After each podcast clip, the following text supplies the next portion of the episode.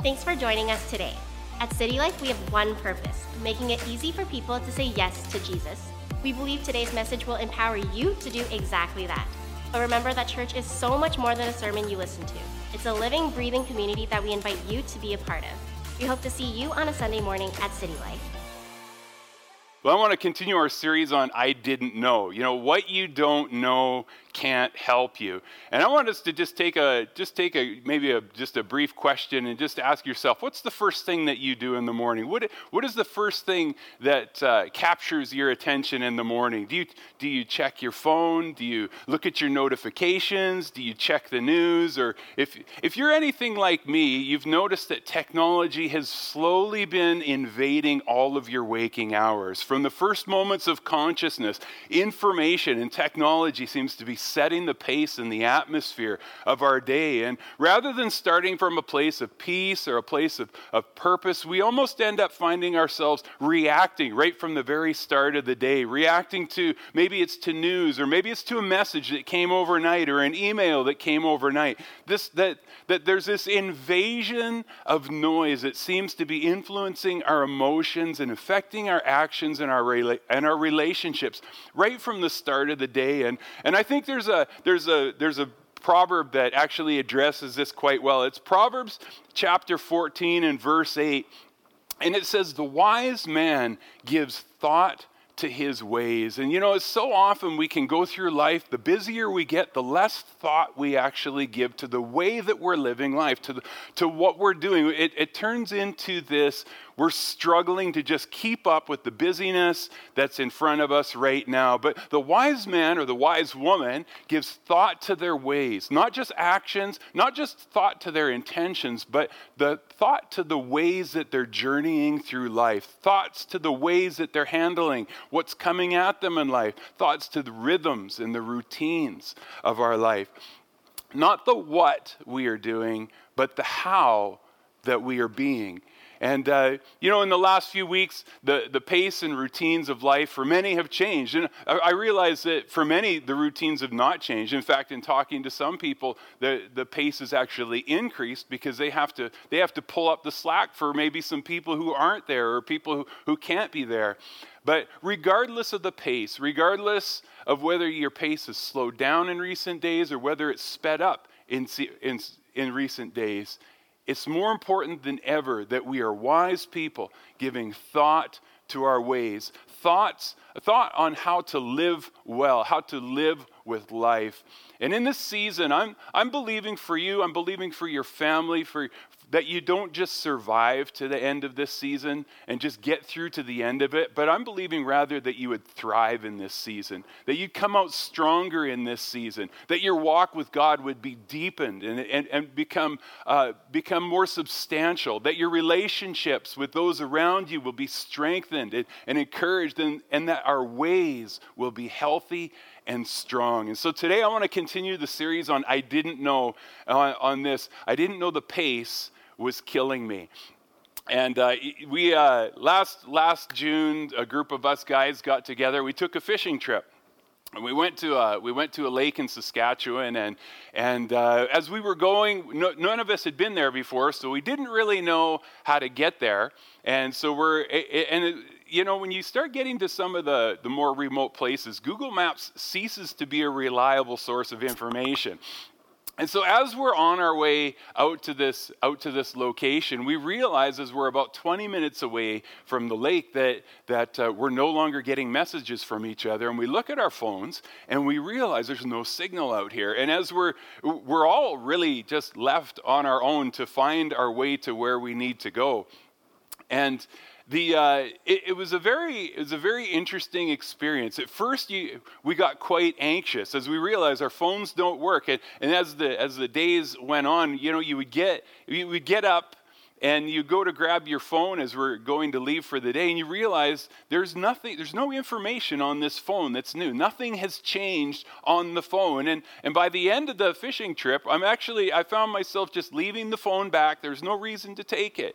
And and uh, I, I was actually enjoying this newfound silence no notifications, no beeps and buzzing, no interruptions, no one talking, no one's even talking about the news. Nobody knows in the last in the last 3 days, nobody knew what had happened in the world around us. There's no Facebook. Just us being present in this moment, enjoying the moment that we were in at that time. It was calming. There's no technology interrupting our day. And I found at the end of that at the end of that trip as we're as we're as we're driving away, I found myself actually dreading the phone getting reception again. And just in just four days, a tremendous uh, peace from the lack of interruption had just begun to enter into my life personally. And you know, the, I found that in this absence of distraction, there had been this room created for something greater to take its place.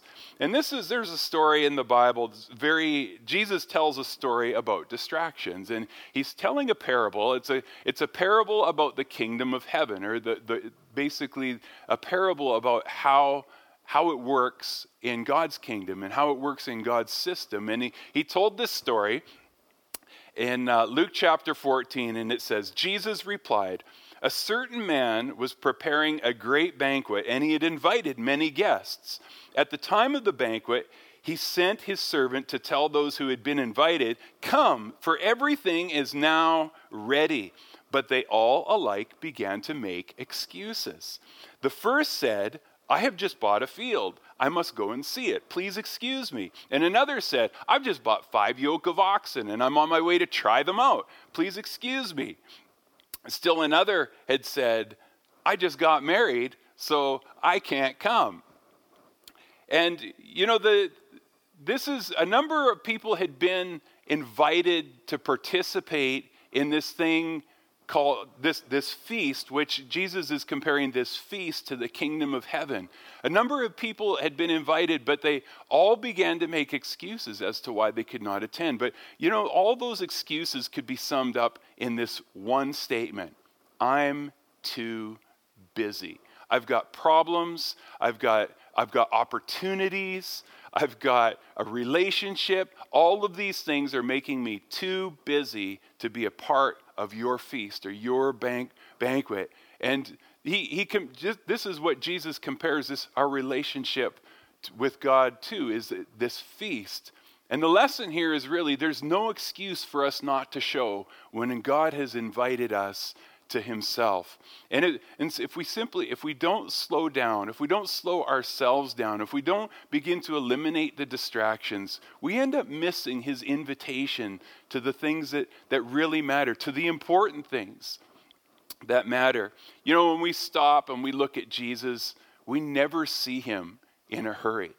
We find him, we find him taking his time with people. We find him taking his time on, on his journeys from place to place. We find him walking wherever he went, which isn't really anything special because everybody walked everywhere they went in this time. But if you look deeper into the accounts of his life, you see a glimpse into something more profound than that. You, you see a glimpse of his pace.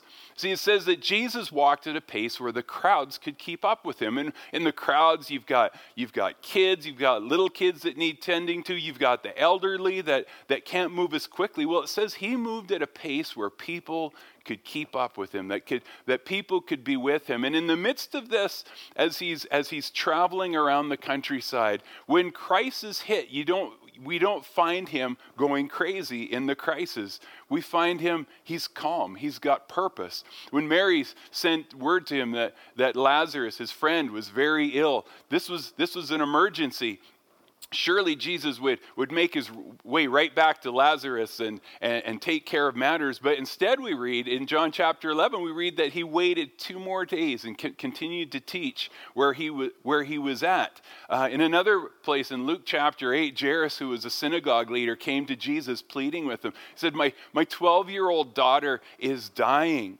And Jesus Jesus goes with him, but then this woman comes and he, she touches, she, the woman who had had a, a, a health issue for 12 years had she came up and she touched his garment and, and, Jesus, and, and, she was healed. And Jesus, rather than, than just saying, Well, that's good for you, go your way, he stops and he pauses and he, he takes the time to, to commend this woman's faith. And in the meantime, Jairus' daughter dies. And, you, you, and, then, and then after, after that, Jesus says, Don't worry, I'll, I'll take care of that as well. Jesus never got caught off guard. He handled crisis without being ruled by crisis. He never let it be internal crisis. His way was steady and it was purposeful. You know, you can find a lot of verses throughout the scriptures that talk about our pace in life. You know, Hebrews chapter 4, it says that we should strive to enter into God's rest. Strive to, it, it's an oxymoron. It, it, Jesus said, Come to me and you'll find rest for your souls. There's, there's just so much talk about the pace of life. And in, in another place, uh, Paul talked, and I want to I want to just stop here for a moment and unpack this. In 1 Thessalonians 1, chapter 11, this is Paul giving instructions to a church in Thessalonica. And he said, We urge you, brothers and sisters, we urge you to make it your ambition to lead a quiet life and here we have this, this again, this, this tension. He's saying, I want you to be ambitious, but I want you to be ambitious to live a quiet life. And this isn't talking about quiet in the auditory sense where we're just getting, we're eliminating noise. It's talking about quiet in the internal sense. Make it your ambition. Make it your, your, your, your, your greatest efforts that go into living peaceful living without reaction and without drama. And some of you parents that have the teenage daughters, you can just tell them that just to listen up right now peaceful, without reaction, and without drama. This is what Paul is telling us to focus our ambition on. He's not telling us to focus on our goals, our achievements, our riches, or success, or fame, or notoriety. He's saying, I want you to be ambitious to live a quiet, peaceful life, peace of mind, and peace of emotion. It doesn't mean that those other things that they might not be present in our lives, but rather it's it's what the ambition of our life is to pursue. You know, we're not we're not fighting for a good life. We're fighting for a good soul. And it's really hard to have a good soul without having a quiet soul. You know, a couple of weeks ago, I made the statement that the greatest things in life require slow. You know, family, relationships, vacation, rest, time with God, these things don't grow in an atmosphere of hurry. In fact, an atmosphere of hurry tends to hurt those things. And the question I want us to ask ourselves today, and for you to ask yourself today, is ask the question Am I slowing enough for the most important things in my life to grow? Am I slowing enough for the things that I truly care about, that I want to see in the future? Am I slowing enough for those things to grow? Or is the busyness of the world around me choking the things that are most important out? There's a book, it's called In Praise of Slow. And in that, in that book, the author talks about uh, basically the human brain has two ways of thinking. And the, the first way of thinking, it's called fast thinking. It's, it's reactionary, it's, it's rational, it analyzes, but it's, it's also emotional. But it's all to the information or, the, or, or what's happening around us right now. It's current events, it's news articles, it's posts on Facebook, it's, it's news uh, that's, that's coming at us quickly. And it's processing information as, it, as it's arriving. Fast thinking tends to produce stress and anxiety. Fast thinking is about survival. Our world assaults us with, with fast thinking. And your job, your job may be to require requires that you deal with events quickly. And fast thinking is a uh, is a part of your life. Fast thinking is all around us. Your life may have more spare time due to changes in recent weeks, but that doesn't necessarily mean that fast thinking has been reduced. We can just end up filling in the blanks of our life with other forms of fast thinking. And there's a, there's a reason for that. Fast thinking is addictive. it creates a false sense of accomplishment so that uh, we end up taking even small mo- moments of time and we end up filling them with busyness. Uh, we, we simply can't stand in a line and just wait or drive in a car without some kind of noise on in the background, uh, or stand in a line. We end up pulling out our phone to, to check emails or respond to a text message. This is all fast thinking. Technology has changed the boundaries on thought. It's literally bombarding us with fast thinking wherever we go. Our work never leaves us. Our, we can be reached in the middle of the night. We, messages are awaiting us uh, on, our, on our first waking in the day. People can reach us and talk to us wherever we're at, in the car, in the bathroom. The calls never stop. The, the, we check our phones, we check our technology, there's busyness all around us. But then the, the author talks about the other form of thinking, and that other form of thinking is called, get you guessed it, slow thinking. And slow thinking, it's meditation, it's contemplation, and connection. It encourages us to be reflective and intuitive. Research has shown that people who regularly practice slow thinking are less stressed and more creative. Slow thinking, where, where fast thinking is about survival, slow thinking is about thriving. It leads to a responsive life. But slow thinking doesn't happen by accident. We have to, we have to make room for slow thinking to happen. You know, our Creator has designed us to require slow. Why else would He? Re- why else would we need to spend a third of our life unconscious, sleeping, doing nothing, achieving nothing? Because God is not threatened by slow. He, he knows we need slow to be healthy. And so, uh, just because the world around us doesn't mean we, we or sorry, just because the world around us is slowed, slowed down, it doesn't mean that we have slowed. And if all we're doing is filling those new spaces with more fast thinking, more social media, more news, more Netflix, then we're missing a tremendous opportunity that this season has provided. A tremendous opportunity to consider our ways and bring strength and wholeness to our ways. And so I want to talk today about something, a spiritual discipline. And, uh, you know, a spiritual discipline is basically uh, those are disciplines that, that we have to cultivate a deep and rich inner life that brings with it all sorts of benefits in our outward life. And I want to talk today about the spiritual discipline of slow. Now, if you look in church history, you won't find any reference to the spiritual discipline of slow because it didn't exist in church history. But I'm going to call this a 21st century discipline because I don't think any generation in history has had to contend with fast and busy like we have. Slowing down in itself won't change anything, but what slowing down will do is create room for the important things in our life to flourish. So, what happens when we slow down? Well, the first thing that happens is we end up in a better position to hear and listen to God we end up in a better position to listen, uh, hear, to hear God, to listen to our spouse or our children or our friends. You know, it's very hard to hear in a position of hurry and rush. The Bible tells us that the, the Holy Spirit comes and speaks to us as in a still small voice. And if you've ever been in a room where, where many people are talking and you've been in a conversation with somebody who's, who's just a little more soft spoken, just has that, that quieter little voice. I'm talking about you, Brenda Goodwin.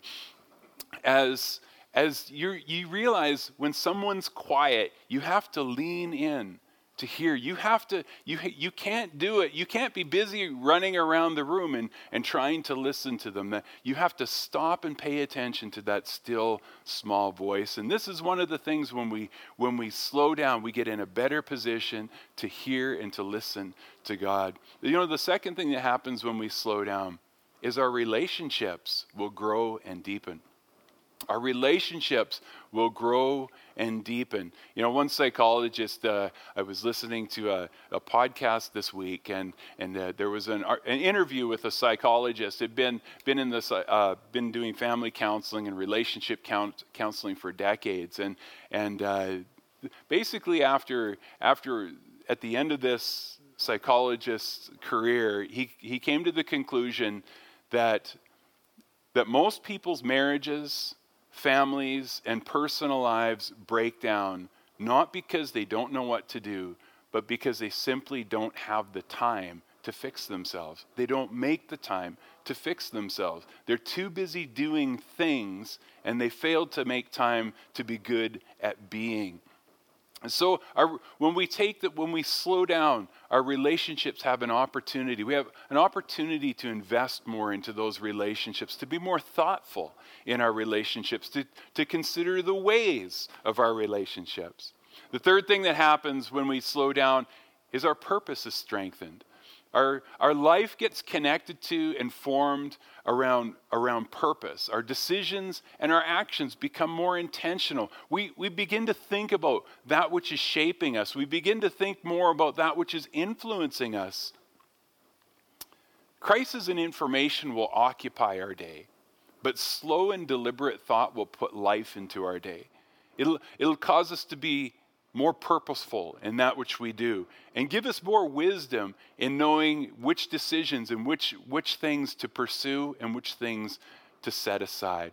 And so I want to give some practical tips for slowing your life down. I, if, if you're like me, you're, you're saying, I don't know where to start. Well, I, I want to give you some really simple things where you can start to slow down. And you know, one of the best things that you can do in this is make a game of it. Find ways to just bring slowness, to bring pauses to your life. Now, the goal here is not to live slowly, but the goal here is to live present. The, the goal here is to be present to God, present to those around us. How many of us have been in a room where, where there's four or five people present and they're all staring at a phone, not interacting with each other? We want to be present to the moment, present to the relationships, present to God. We want to have freedom to focus on the things that are important, to make room for God to work in our lives. Now, I'm going to I'm just going to be honest with you as you as you begin to do these. I want to start with a bit of a disclaimer. This is not easy to do at first. It's actually a bit uncomfortable. If you're used to noise and you're used to a lot of fast thinking in your world, if you're filling up all the spaces with, with TVs in the background and music playing, and, and, and you basically don't have these times of slow thought, you'll probably find this a little uncomfortable. You, you might find yourself after five minutes thinking, I need to check my phone again.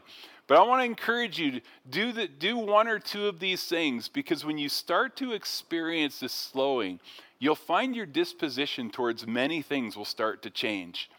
And so the first thing is start practice deliberate act of deliberate acts of slowing. Now, John Ortberg defined this, defined slowing as cultivating patience by deliberately choosing to place ourselves in a position where we simply have to wait and we hate waiting. In our culture, we hate waiting. We look for the, the, the quickest line to, to, to get through the grocery till. We look for the fastest lane on the highway. I have got uh, getting in and out of Edmonton down to a science. You want to be in the right lane until you get here, and then you want to get into the left lane at this point.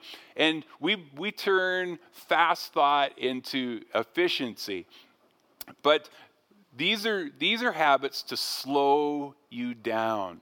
Slow down your body and slow down your life. So give yourself some room. Realize that we're, first of all, human beings and not human doings. And the best things in our life, they grow when we slow. And so just pick one or two of these this week and uh, just try practicing. Here's, here's some. We'll just start with the driving right now. Hey, try this intentionally drive the speed limit. Or how, how about this one? This will drive this this will drive some of you eights on the Enneagram crazy. Make yourself drive in the slow lane. Come to a full stop at the stop sign. You know, in, on, at this grocery store, purposely get into the longest line and don't take out your phone. Just be present. Drive the long way to where you're going. Don't choose express shipping. And you say, well, what in the world would all of this do? Well, there's actually something very powerful that happens when you practice delayed gratification on a regular basis. See, when you're denied something that you want by your own free will, when you're denied by a circumstance that's beyond your control, it ceases to be an emotional trigger because you're used to being denied things all the time. Slowing helps us come under control. All right, another thing that you can do this week and you can begin to put in practice is limit your exposure to fast thinking. You know, it's, I, I tried an experiment two weeks ago and I just, I absolutely turned off all the news apps on my devices. Do you want to know what I missed? I don't know what I missed either. I do know that when things are really important, that they have a way of getting to you anyways. And I did find that my day to day thinking just wasn't occupied with all this what terrible things are happening in the world today.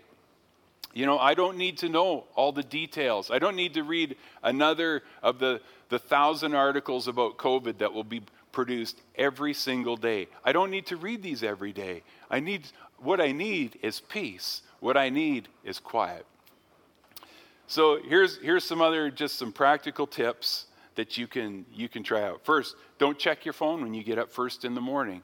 Instead, choose to set the theme of your day intentionally. Put your put your when you're when you're uh, just going through your day, put your phone in a different room and only check it at preset times. It's, I love this one. Turn your your smartphone phone sorry turn your smartphone into a dumb phone. And uh, this is this is really simple. It's just simplify your phone so it's no longer your master, but simply a tool that you use to serve you. Turn off notifications, take social media off your phone, or limit the time that you check it. Ditch the news apps, put it in do not disturb. Uh, don't look at it when you first get up. And here's one that I found uh, surprisingly, uh, surprisingly helpful is put your display in grayscale. And you think, well, what would that do? It actually makes the phone way less exciting. It just, when you look at it, it there's there's a news. You can go to uh, Wired magazine. There's actually an article on the effects. It actually it actually changes the hormone release that we get from our phones. The other thing, another practical thing, is turn off the noise. Don't fill in the blanks in your life with TV and media. But set certain times for that, and uh, learn to say no. Here's a, here's a good one for just bringing quiet and bringing slow and calm into our lives is learn to say no. Pick something in our schedule and just say no to it. Eliminate it. Make room for solitude. Make room for moments that are distraction free. Distraction free. And I want to encourage you, even right now, we're, that, that this week is try to do something that eliminates the hurry of the, of the world around you. Do something to limit its influence, uh, the influence of fast thinking. Turn some notif- notifications off on your phone and see what it does. Turn the news, t- just take a break from the news for a week or take a break from social media for one or two days and just see what kind of room that creates. Resist that urge to go back and check. If afterwards you don't think it makes a difference, that's fine. But I think I'm, I pretty much can guarantee that if you take one or two of those items and begin to do them, you're going to find it makes a big difference in helping eliminate the bustle, the hurry, and the noise from your life and allow you to live more present and responsive to God and to those around you. See, the purpose of slowing, it's to allow us to live a life with intention. It's to safeguard our souls from being overwhelmed with the urgent and to allow God's presence and his purpose in our lives to thrive and grow. I want to I want to pray for you wherever you're at right now and just as we take this moment, let's just pray, Father, we just invite you into those deep areas of our life. We invite you into the deep areas of our heart and our spirit and we we pause right now to consider our ways. We want we want to be like the wise man or the wise woman that stops and considers their ways. We stop and consider the ways that we're going through this journey of life. And we invite you, Lord, would you come and fill those ways with your wisdom and with your presence? Would you help us take moments and create room for you to speak to us? Create room for you to work in our lives. Create room for you to, to deepen our relationships and strengthen our marriages and our families. We invite you in. We make room for you.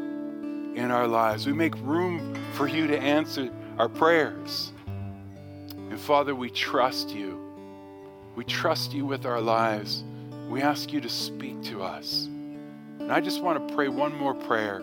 It's a prayer we pray every week, and it's a prayer saying yes to Jesus. Maybe you're watching today and you've never actually said yes to him and you're saying, "You know what? I would like to I would like to say yes to Jesus. I would like to say yes to following him." I want to encourage you to pray along with me as I pray right now. And just pray, you can pray out loud or in your heart. Father, I say yes to you. Jesus, I say yes to you, to your plan for my life to your purpose for my life. I want to follow you. I want to follow in your ways for me. I want to experience your life on the inside. I say yes to you. I trust you now. In Jesus' name, amen. We hope today's message encouraged you. If you want to take your next step in saying yes to Jesus, you can always contact us at cty.lc or fill out the next step section on the City Life app. It's an honor as a church to play just a small part in what God is doing in your life. We look forward to seeing you soon here at City Life.